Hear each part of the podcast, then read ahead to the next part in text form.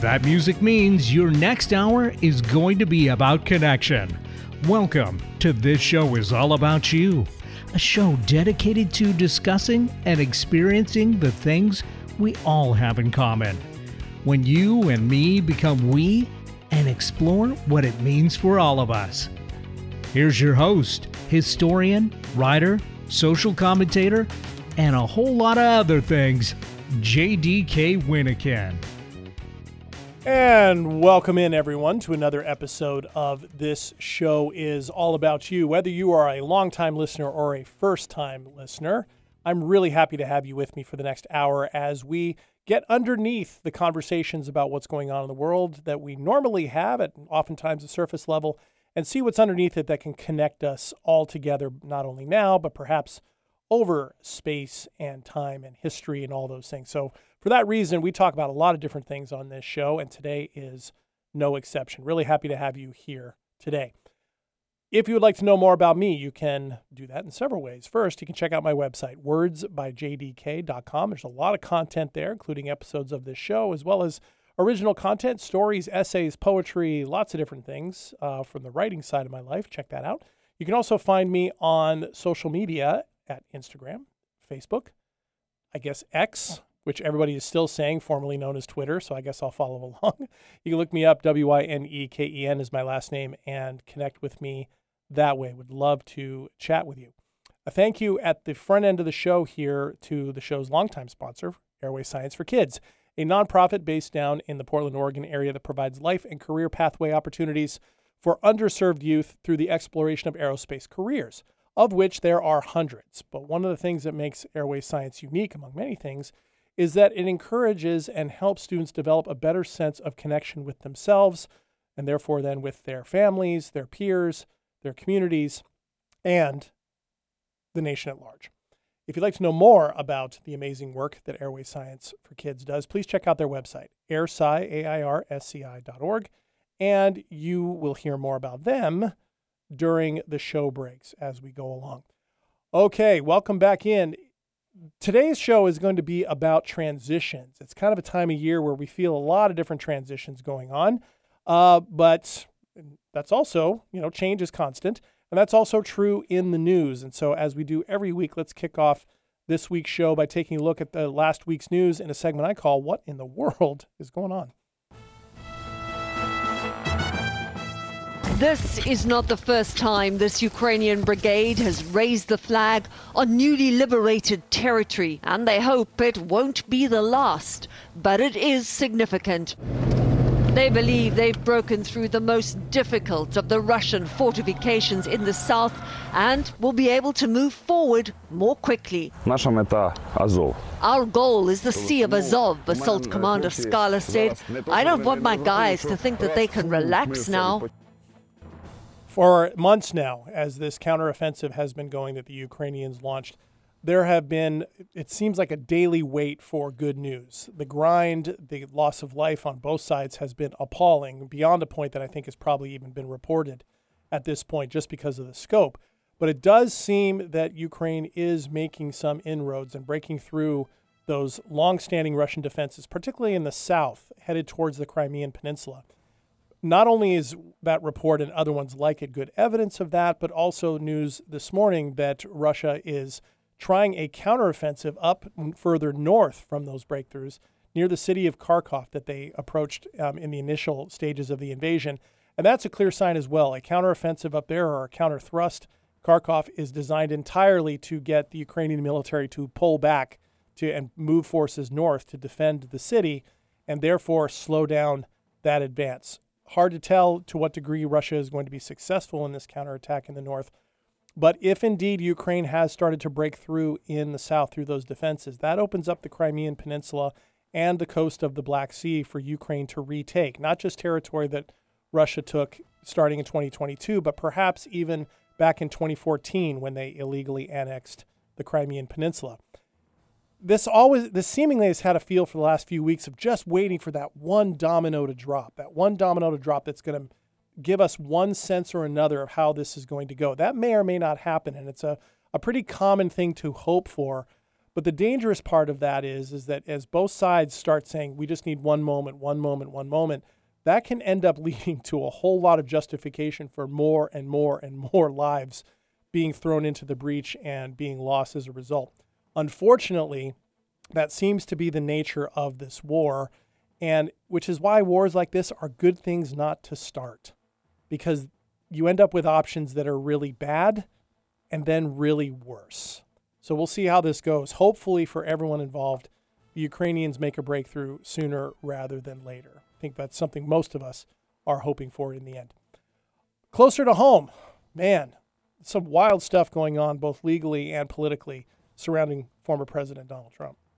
So the first thing we need to understand is this may not be the absolute date set in stone March 4th, but it will be somewhere close to that. Trump's legal team will have the opportunity to offer motions and may slow things down, but it's going to be March or April of next year. And that is much, much closer to the prosecution's wishes than the Trump defense team suggested. April 2026 was something that the judge said was simply unreasonable. She also said January 2024 was unreasonable. But the most important part of this is this trial will occur in the calendar year 2024 and months before the nominating convention for Republicans in Milwaukee. Of course, among the four indictments that current uh, former President Donald Trump is currently facing, I should say, there, who knows if more will be coming. Rumors of Arizona popping up this morning. Uh, with all of that, trial dates now being set, and of course, the big interest in that is are they going to happen in the middle of the primary nomination season for the Republican Party for the presidency for the general election at the end of next year, or would it happen after? And it looks like in almost every single case, if not all of them now, it is going to be happening in the calendar year 2024. And of course, what that's done is that it's just ratcheted up the rhetoric even more, particularly the full throated uh, rhetoric from those supporting the former president, saying all of this is politically motivated. And of course, things like March 4th, if that is indeed the date that the, uh, the January 6th uh, trial is held about the insurrection, that is right before Super Tuesday, literally right before Super Tuesday. And so, hence, where that is on the calendar is going to feed that perception that this is politically motivated. And I've said this on the show before, but I think it's worth saying again. First of all, former President Trump clearly, no matter what side you're on here, tried to use elements of the law after he was defeated in the November 2020 election to reach a political gain. If anybody made all of this political to start with, it was the former president of the United States. That's the first thing. Second thing, all those efforts, those failed efforts, those 70 plus different cases that he brought, never made it past judges' rulings. And none of them ever got close to a grand jury investigation or anything like that that would be looking into criminal criminality about the elections because the proof simply wasn't there. In the case of these four indictments, it's not as if judges, whether they be quote unquote political or not, are just willy nilly, or prosecutors for that matter, just coming up with these prosecutions out of the blue. Every single one of these had to go to a grand jury made up of everyday average citizens in these locations in South Florida, in DC, in Atlanta, in New York City, where all of them from all this from different backgrounds had to agree that there was enough evidence in these four cases to warrant indictments. And not only did they these grand juries of everyday citizens warrant indictments, they warranted indictments around multiple counts and multiple people. That is not something that you can simply conjure out of midair, whether you have a political motivation as a prosecutor or a judge or not in the end, that's this is what the legal system is for. On the basis of evidence, that is what drives cases forward. And in this case, four groups of grand jury, four grand juries, found more than enough compelling evidence to hand down and recommend indictments in all of this. And the, the fact that it took this long to get here says a lot more about the wide scope of evidence that prosecutors had to examine and pull together than it does any sort of political timeline. There's a lot of evidence out there that is going to be brought to bear. So that's worth keeping in mind in all of this. And then finally, uh, on a little bit of a happier note, something rare has happened in where I live here up in the Pacific Northwest, and I'm not sure how it's long, how long it's going to last. So I really kind of got a crow about it real quick, and you're going to get a sense of what I'm talking about just from this next soundbite.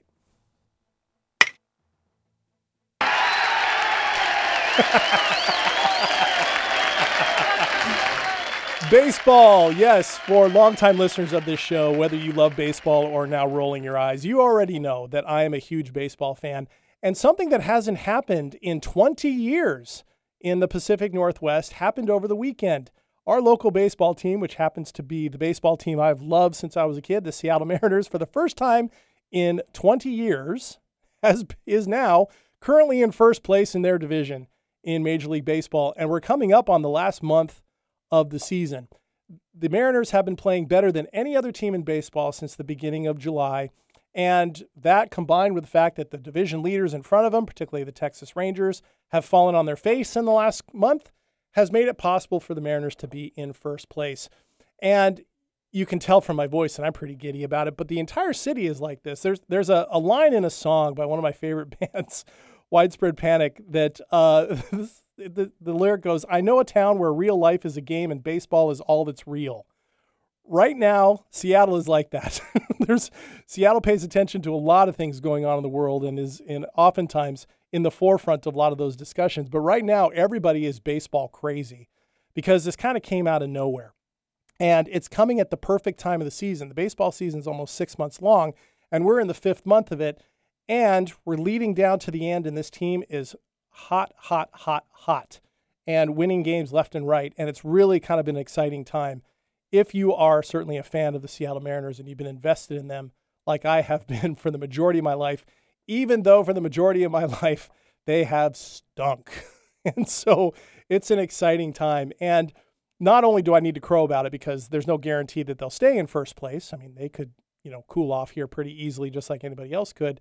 But it also leads into what I want to talk about today transitions. And this is going to be talking about this for the next, probably next handful of shows because uh, this is a time of year transitions. In this case, Mariners are transitioning towards the end of the season, moving towards the playoffs. And it's worth reminding everybody they are the only Major League Baseball team, the only of one of all 30 that has never even been to a World Series.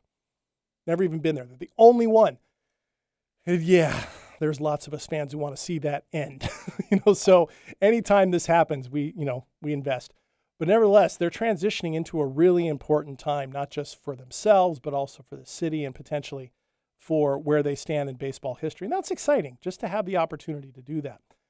But this is also a time of transition in lots of ways, right? Next month, fall arrives, and a lot of people get excited about that. It's also time where everybody's going back to school, whether it's it's kids, kindergarten, preschool, all the way up through kids heading off to college. This is the time of year where that happens. And there's lots of signs of that that we tend to mark. I already mentioned baseball season is ending. Football season is starting. That's another sign of those transitions. Weather is beginning to change. We're dealing with smoke still here in the Pacific Northwest from fires, and those will probably continue. But now we're hearing more about hurricanes in various places. There was one that hit Southern California a week ago, one that helped cause those terrible fires in Maui a few weeks back, and now one bearing down on Florida that's going to hit sometime in the next week or so. So that's that's the case. I already mentioned the political situation we are moving from a non election season into the election cycle, starting with the primaries for the presidency and then leading into the general election cycle next year already. It's hard to imagine that we're already at that point. So, all of those things, those types of transitions are upon us. And some of those I know we tend to welcome, and other ones we tend to perhaps dread a little bit or wonder, wow, how do we get here so quickly? Or what will this be like this time? So it depends on what we're talking about, of course. But I thought it might be interesting today to spend some time on that idea and and maybe to sit back and reflect here in this time that you're taking to listen to this show and in the time that I'm taking to put it forward for you to reflect perhaps on what transitions mean historically for for each of us. How do we view transitions? How do you view them? Another way of saying that is how do you view change? How do you respond to change?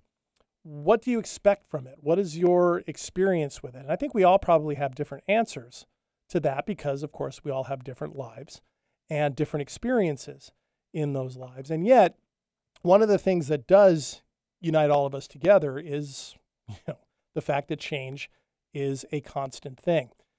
And oftentimes, at least for me, and in conversations with many other people and just in my how I pay attention to things in the world, notice that people understand, generally speaking, or at least on a, on a conceptual level, that change happens all the time.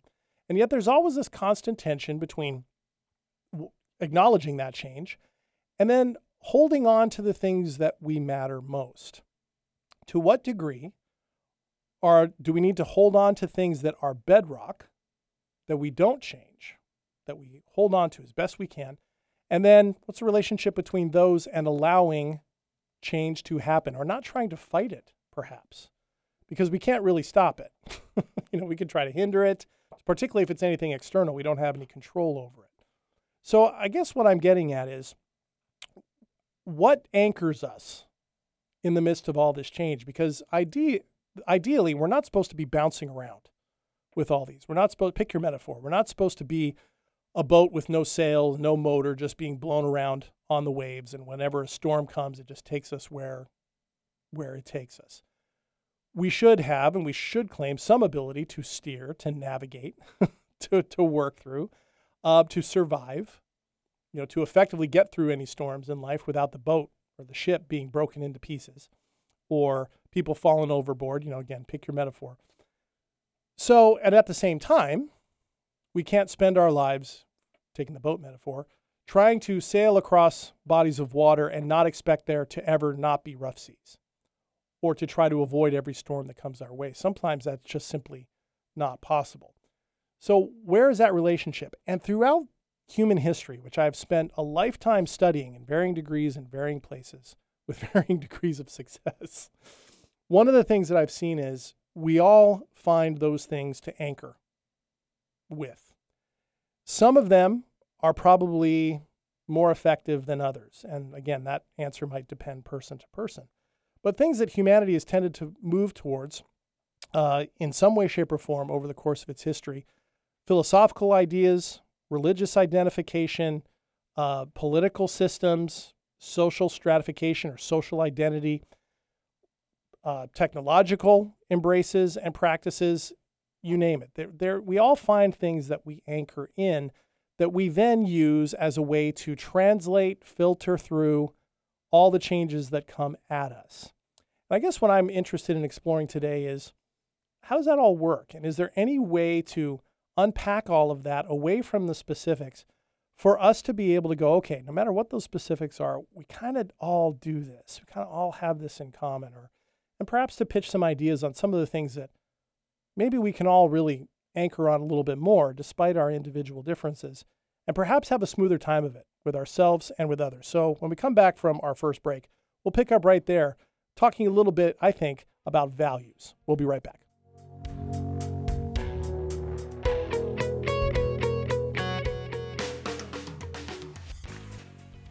Kids never have trouble dreaming about their future. The challenge is providing them the resources and opportunities to reach them. This is especially true from historically underserved communities. Fortunately, there's an organization that can help those dreams become reality. Airway Science for Kids helps underserved youth develop life and career pathways through exploration of aviation and aerospace. Using in person and virtual programs, along with partnerships with companies, educational institutions, community health providers, and other resources, Airway Science for Kids helps students not only find their dream careers, but also learn how to better advocate for themselves and connect more effectively with their families, peers, and communities. To find out more, visit airsci.org. That's A I R S C I.org or email info at airsci.org. Airway Science for Kids providing aerospace for all.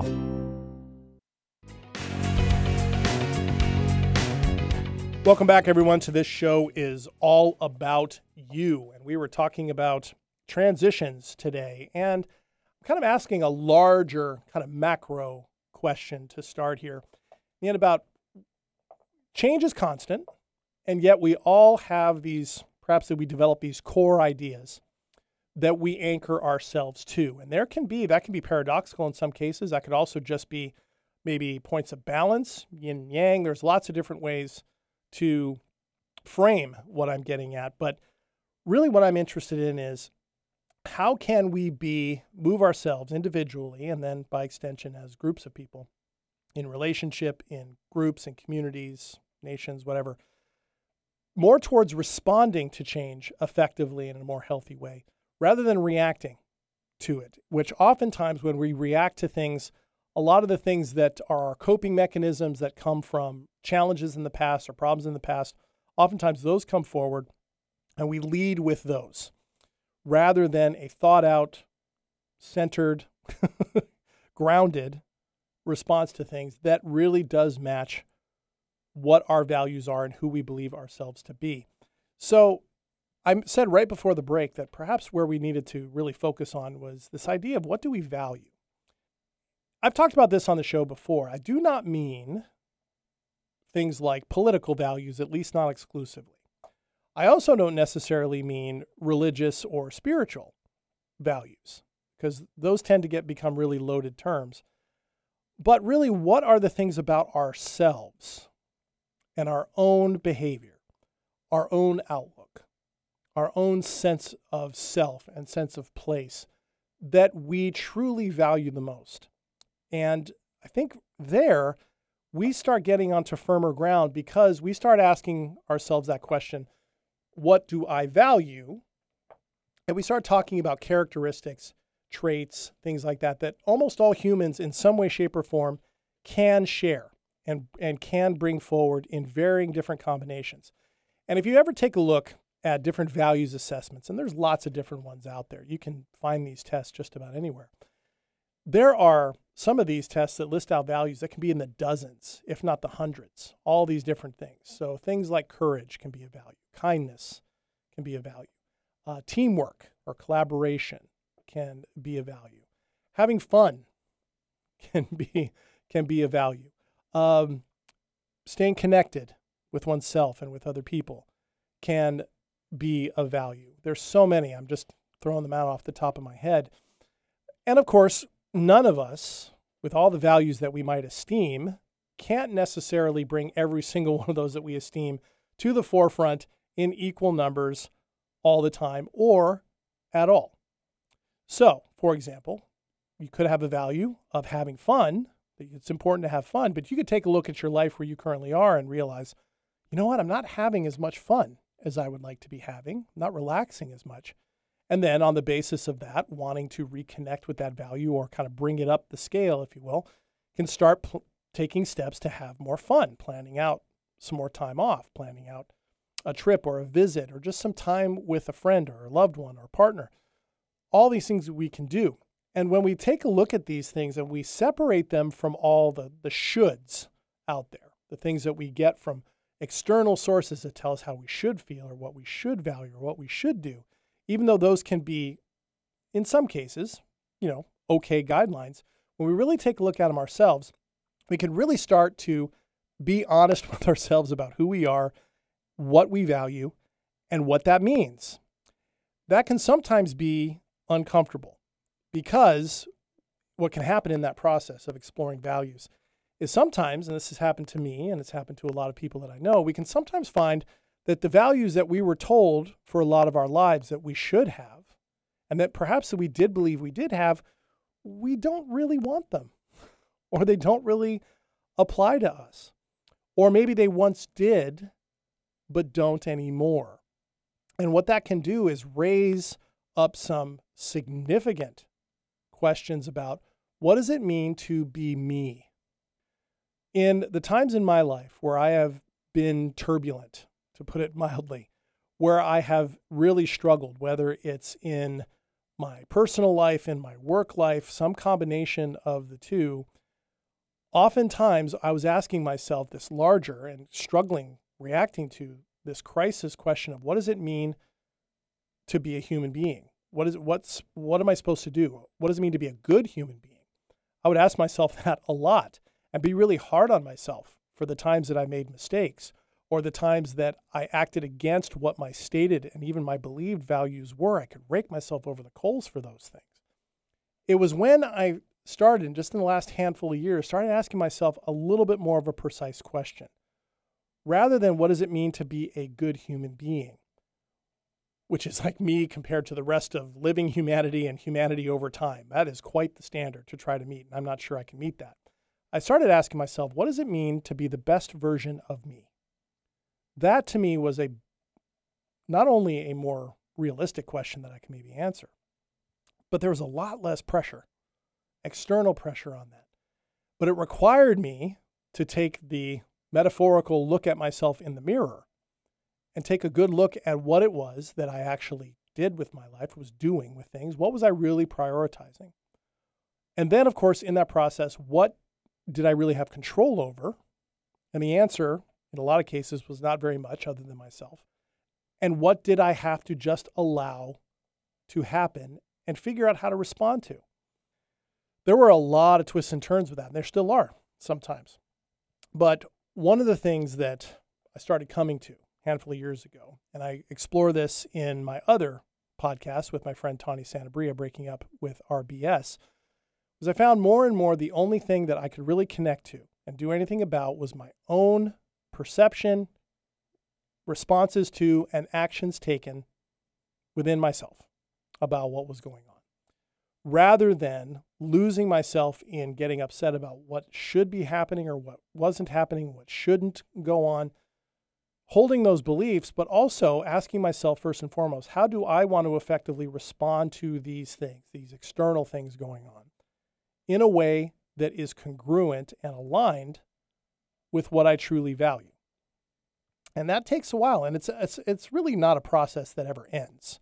There's a constant sorting and resorting, I think, on some level of values. Maybe not the values themselves, but how they might apply in the various contexts of our own lives when our lives are constantly changing. I've seen it in my own life, and I've seen it with, with close friends and loved ones. For example, I have several friends of late who have had to step up because of circumstances, their efforts to take care of aging parents. These are concerns now and realities now that were not that way six months ago or three months ago.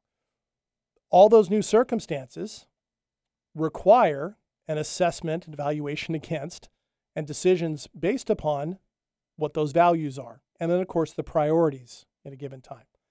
What does taking care of aging parents mean for the values, for example, of having time to oneself or getting out and having more fun. Sometimes, you know, stuff like that is going to cut into that.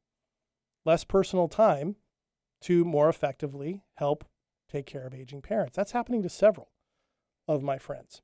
And it's conversations I'm even having with my own parents. They're not any they're not near the point of needing anyone to take care of them yet, but these are things that we're all aware that we need to be having conversations about. And I'm grateful that we're having them in my family. But those things come up, those circumstances that happen, that change, usually the ones that we don't see coming or we don't expect, which is the majority of them, those are the ones that bring us back to this reevaluation, reexamination of these values and how we are responding to change. Oftentimes, our initial responses to change have something to do with our emotional state. We react a certain way. And then, really, the steps we take are ones that bring in emotions, bring in the reality of what's going on, and take a look at the various choices available and make the best decision possible in that moment, being open to changing it down the line.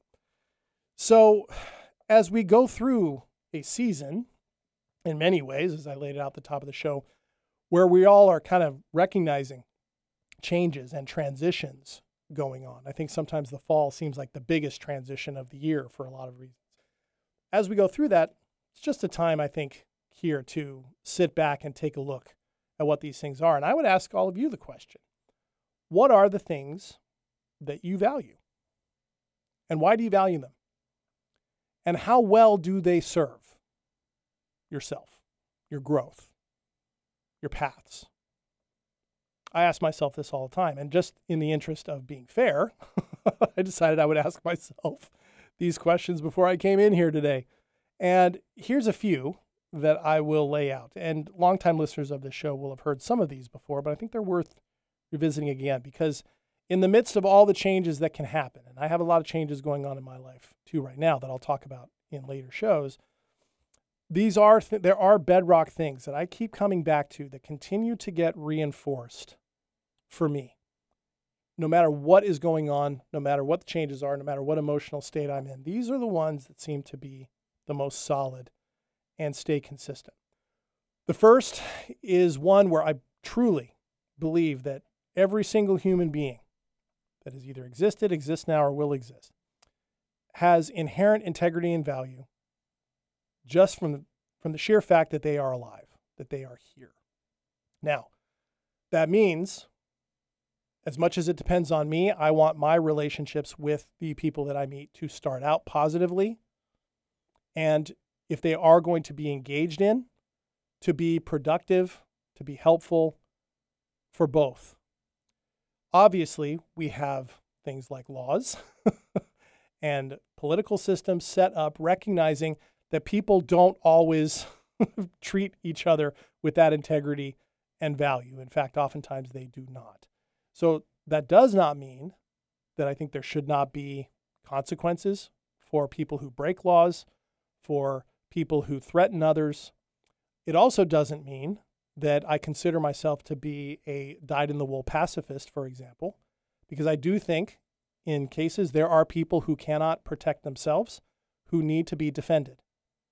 And there's plenty of examples in history that show the importance of other people stepping in to help others when, for a wide variety of reasons, they are unable to help themselves in protecting their own integrity and their value and really their own selves, their own lives. So it doesn't mean that. But what it does mean is that I am willing, because I believe that, and there's that core belief, I'm willing to consider the difficult vagaries and difficult circumstances involved in how does one know when to continue to engage with people and when does one need to defend others against others. I'm willing to have those difficult conversations and to hear counterpoints. That's one of them. That's one of the values. A second value that I that I hold very strongly, no matter the circumstances of change, is that history, both our own individual histories and the collective human history, going back for as long as we can track it, they are sources of important illumination and context for the human story. And alongside that, they can also, if we're not careful, be turned into our own shackles and prisons that can keep us from growing. I do not view history as something that can predict the future. I don't know of any really quality historian who believes they can do that. What historians can do, I believe, is illuminate how things have happened in the past. Mark Twain once said, History doesn't repeat itself, but it sure does rhyme. I think there's a lot of value in that. They can oftentimes, historians can point out what might not necessarily be likely to happen, but the fact is, unprecedented things happen in the world all the time. Unprecedented inventions can change the course of human history. Unexpected individuals can come along in contexts that we never anticipated and change things for good or for ill. There are, if everything could be gleaned from history, in terms of expecting what was going to happen, if it was a predictive element, things would be greatly improved by now in a lot of ways. That doesn't mean that history doesn't have value, because it does. But it also doesn't mean that it should be something that we say, because history has shown us this time and time again, it is therefore by extension going to continue to prove that as time goes on. That takes away, in my opinion, our individual human agency to change ourselves, to make different decisions, to challenge ourselves individually, collectively, as a group, to grow beyond our previous limitations and our previous boundaries, our previous frameworks and expectations, and improve things.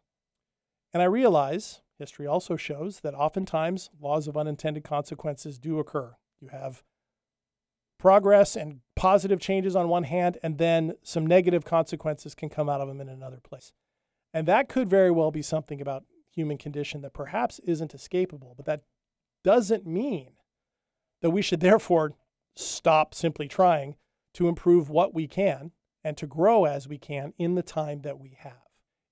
Oftentimes, when we either want to throw up our hands and just say, well, humanity's always been this way and it'll always change, so there's no point in doing anything, or believing that we must change everything right now about these fundamental ways humans have behaved before in a very short period of time or we're all doomed, both of those opposing pieces come from a place of deep fear and a lack of acceptance about who we are and what we are capable of doing. That is something that I think is always drawn me to history because of that. Is that complexity, that dynamic, that paradox between those things. To recognize that there are things about us that we tend to see time and time again as part of the human condition.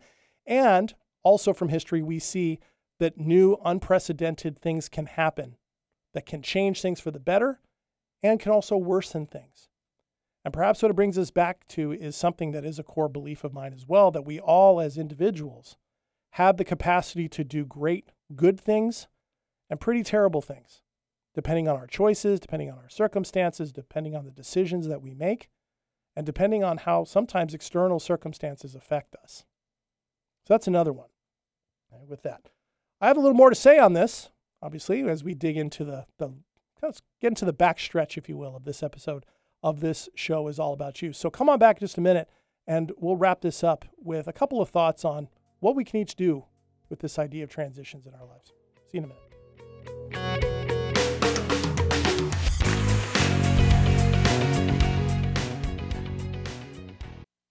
I'm Julia Cannell, Executive Director of Airway Science for Kids. We sponsor this show is all about you because it exemplifies our core values connectivity, communication, emotional intelligence, positivity, respect, and the power of possibility. Help us introduce historically excluded youth to all of these through the wonder and promise of aviation and aerospace careers. Airway Science for Kids, providing aerospace to all. Visit airsci.org to learn more and to contribute your talents. Welcome back, everyone, to this show is all about you, talking in some some big terms, but hopefully in some some ways that resonate with you personally about transitions and really weighing what we value, those bedrock things that we value as central to ourselves, how we weigh them against change that seemingly is inevitable and oftentimes unexpected in what it is, what it does, and what it portends for us. And I left off before the break talking about some of the things that I really value that seem to be bedrock things uh, that last. And there's a couple other ones that I would would list. One of my values that I have embraced more and more, I've actually been more intentional about really trying to hold on to and to really put forward and stand on, is the value of not taking myself so seriously all the time. And if that doesn't sound like a value, I would ask you to just consider maybe that that it is um, and what that might look like. Obviously, I take my life, the fact that I have one, seriously. I do take the fact that I have one body to live in now, seriously, to the point that I want to take care of it and keep it as healthy as I can. I'm better at that now than I used to be, but I still have those moments where I want to eat something that I know isn't going to help me, and I still do it. And and but more often than not, I make better decisions with that. Uh, and in that, and by that, not taking myself so seriously, what I really mean is not raking myself over the coals for not being perfect. Historically, I have had a perfectionism streak that has been debilitating in the end because expecting myself to be perfect on somebody else's standards or a standard that I grew up with or whatever it might be is a recipe for disaster because any lack of perfection, then, at least the translation is, isn't good enough. Because perfectionism, when it's really expressed in one's life, I think, isn't just about being perfect, it's about the meaning of that perfection. But the sad thing is, even if someone who is a perfectionist could do something perfectly, there's no guarantee that they would ever see that they're doing that or think that they could keep doing that. And therefore, perfection wouldn't be enough. It wouldn't ever deliver what that perfectionists think it would if they could just pull off everything perfectly.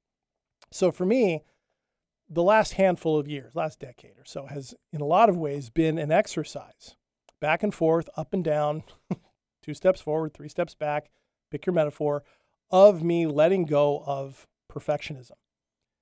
And as a result, not only accepting that I am not, but also, one, not expecting it of other people. Two, being more open with the people that I care about about the times where I am not. And experiencing the love and connection, forgiveness, if appropriate, that comes from people who care about me. And that just leads to increased connection with those people. So that's another one that's been important to me. And in the, in the midst of all that, I've had I've ended up kind of developing some some ideas um, and some recognitions about some things with other values that I think really matter for me. For me, when I think about the purpose of what my life is, it's not so much about my vocation. It's not about things like this show. It's not about things like how much money do I have or will I have or what comforts will I have, even though I do think about those things. It's more about what is my purpose. It used to be, I used to think that I somehow had to transcend the limitations I was born with, that that was my job, was to transcend those. Um, that's a little different than growing out of them, for example, because to transcend means to really be taken out of something.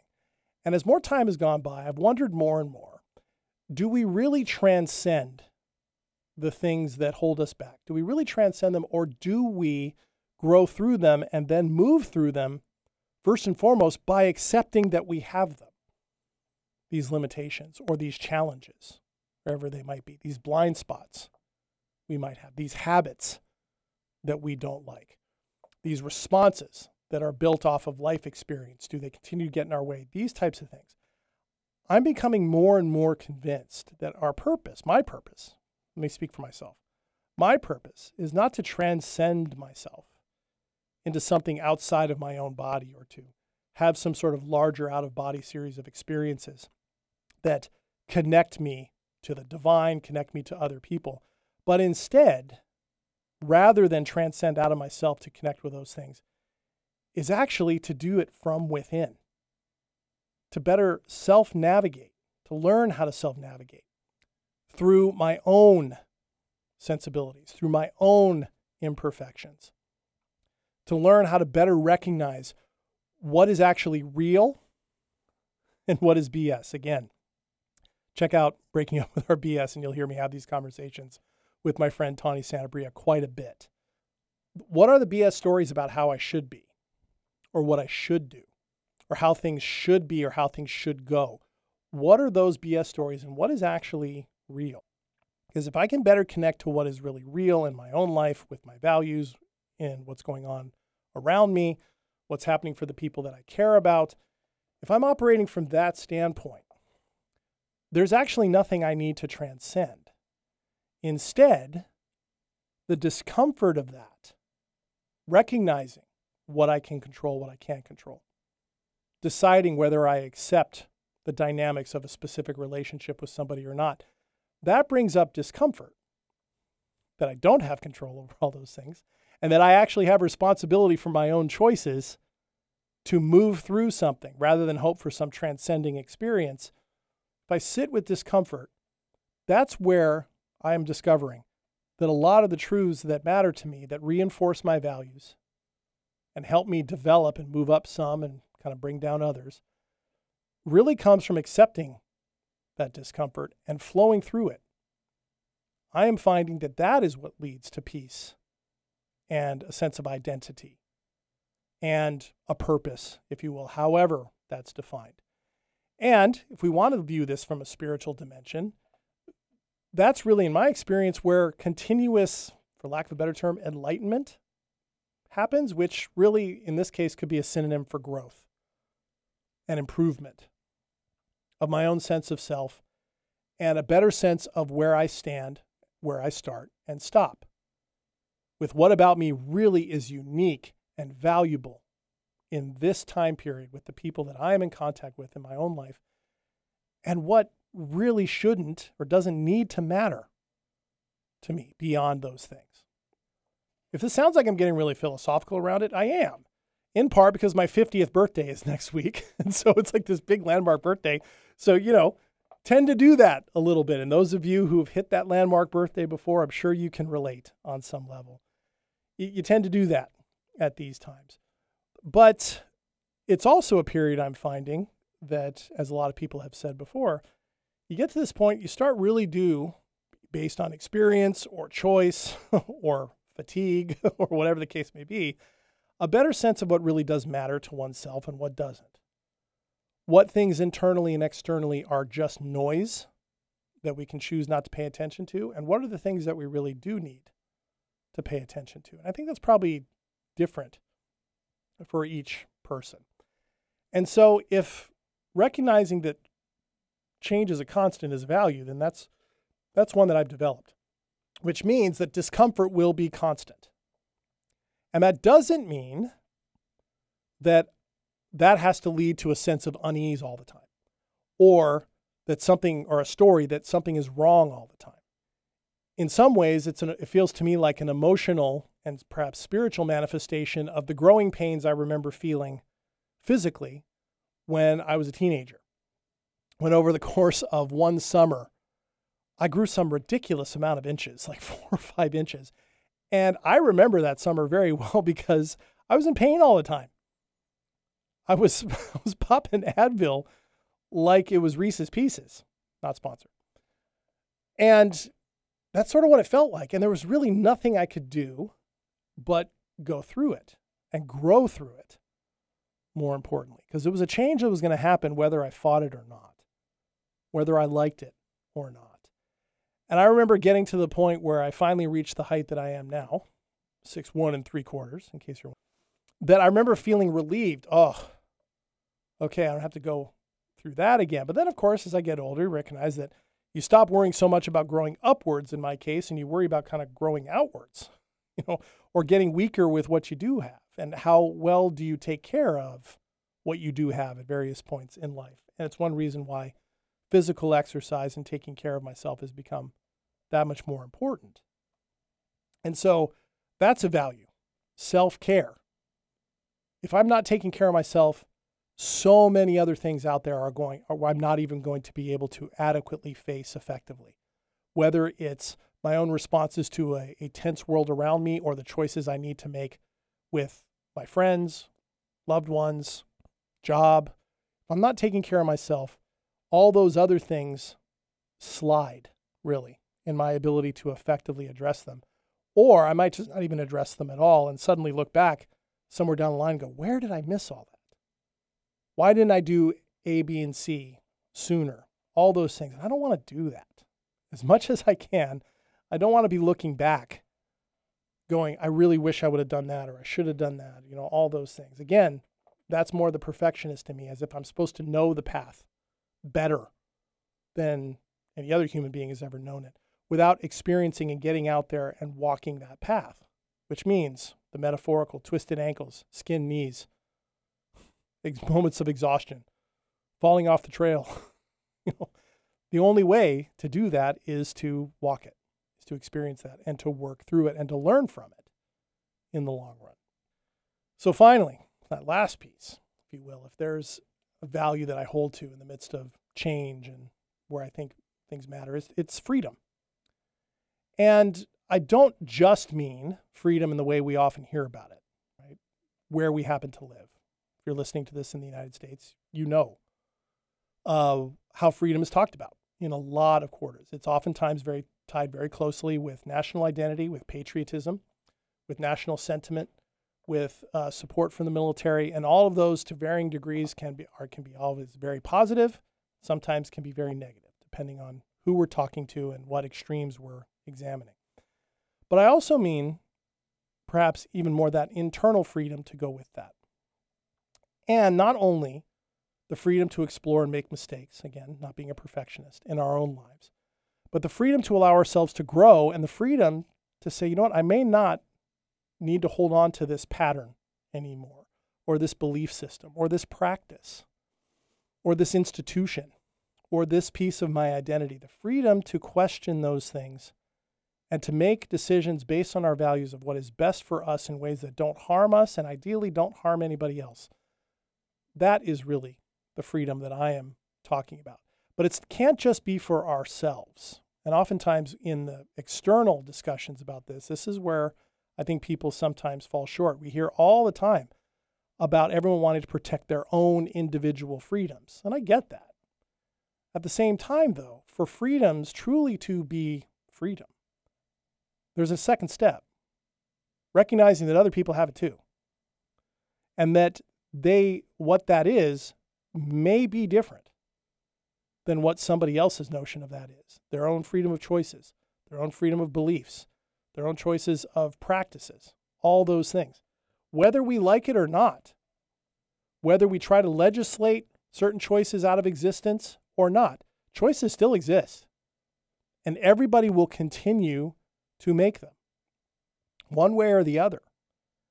And so, what are those things that we have in ourselves that we can recognize in others that can just simply allow ourselves to be ourselves? Again, that takes discomfort. And that takes a recognition that giving somebody else, particularly a person you love, their freedom to be who they are, to make the choices they will, even if sometimes those choices aren't the ones you wish they would make, or are choices that might directly affect you in ways that you wish they didn't, to give people that freedom is not only consistent with the idea of freedom, but it's a very brave thing to do because it acknowledges our own limits firsthand. And it also acknowledges the value of somebody else on the basis of who they happen to be. It respects their journey, it respects their growth, it respects their challenges to be examining their values and to approach things differently. And it's why at times we grow together with people, and other times we grow apart. And other times we stay side by side. And oftentimes the relationships that stay closest side by side are the ones that do the best job of acknowledging and living out, respecting the individual freedoms of others to be who. To me, that was a long time learning that and unlearning the idea that as long as I was perfect and I did everything and I was nice all the time, people would give me what I would want. It took me a long time to learn that that's not how it. That in fact, by letting people be who they are and loving them and caring about them, respecting them, whatever level's appropriate for who they are, I was much more likely to have a better sense of myself and to probably, by extension, get the things I was looking for in life from myself first and not having to have somebody else give it to me or supply it to me. So, a lot about values today, a lot about transitions and change. I wonder what that resonates for you out of all that. What are the values that you value the most? What are the ways you show up for change that you don't like, and maybe some ways that you wish you would? If you have thoughts on that, reach out to me at wordsbyjdk.com or on Instagram, Facebook, or on X, and let me know what those are. I'd be happy to talk with you about them. Special thanks again to Airway Science for Kids for their continued support of the show. And thank you to you for joining me for this episode of This Show is All About You. I hope you got a lot out of it. I have always a lot of thank yous that I want to give at the end of the show, so I need to make sure I do those. Uh, first of all, This Show is All About You is produced and distributed by Hubbard Radio Seattle. Eric Ryder is the in studio producer, editor, and mix master. Thank you so much, Eric. The show is made possible again by the generous sponsorship of Airway Science for Kids. Be sure to check them out at airsci.org. And the original theme music for this show is All About You is by Dave Nelson of Lens Group Media. Thanks for contributing to this episode, and all that has gone well for me this week goes to Julia Cannell, Tawny and Dave Santabria, Alona Murley, Dean Cameron, Bruce and Cindy Bullard, Taryn Laxo, Phil McCoy, Ken and Margaret Wyneken, Mary Olson, Seth Moorman, Phil McCoy, Ashley Kniebel, Heidi Lloyd, Stacy Heller, Katie Beck, and Eric Krema. Special thanks to the Texas Rangers for playing so poorly over the last month that's allowed the Seattle Mariners to climb back into the race. Really excited. Thank you so much for doing that, and feel free to keep doing it. And to you, listeners, thank you. I couldn't do this for you without you. And to send you off into the rest of your week, let's end with this original haiku. Flowing along with change brings us all closer to the oceans we share. Chins up, everyone.